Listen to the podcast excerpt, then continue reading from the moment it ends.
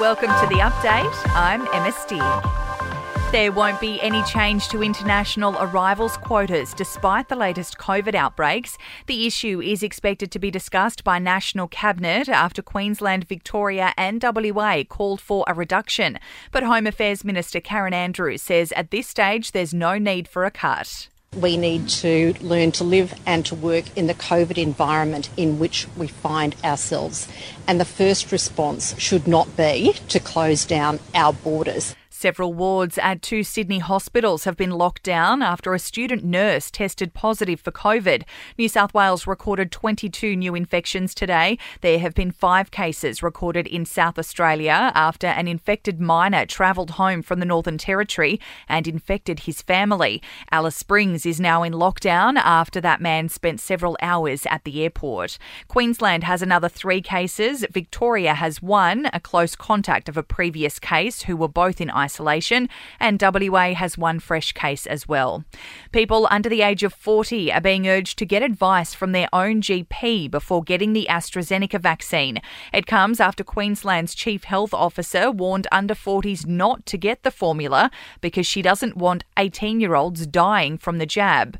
Sydney police are investigating if a deadly house fire at Macquarie Fields is linked to a brawl on the same street hours earlier. A 14 year old boy was found dead it's not clear why he was at the house. A woman and five children managed to escape the blaze.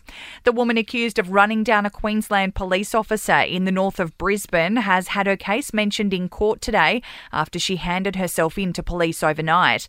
And unions say a decision from Menulog to directly employ workers should send a message to other companies. The food delivery service is trialling a move away from the independent contractor model, which has been criticised over a lack of worker protections. In sport, Victorian fighter Michael Zerafa has sensationally pulled out of next week's boxing bout with Tim Tszyu in Newcastle, blaming safety concerns because of COVID 19. And Ash Barty, Marc Polmans, and Alex Bolt have all progressed to the second round at Wimbledon. Fellow Aussie Nick Kyrgios will resume his first round match this evening. In entertainment news, actress Tara Reid has revealed she's frozen her eggs in case she one day decides to become a mother. The American star admits she doesn't feel strongly either way about starting her own family, but wanted to give herself options. Pitbull is getting into the gym game by becoming a partner in Echelon Fitness. The hitmaker and entrepreneur is now a part of the brand, known for their line of spin bikes and treadmills.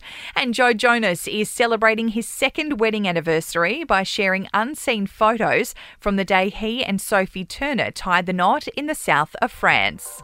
That's the latest from the Nova Podcast News team, but we'll see you tomorrow morning for another episode of The Update.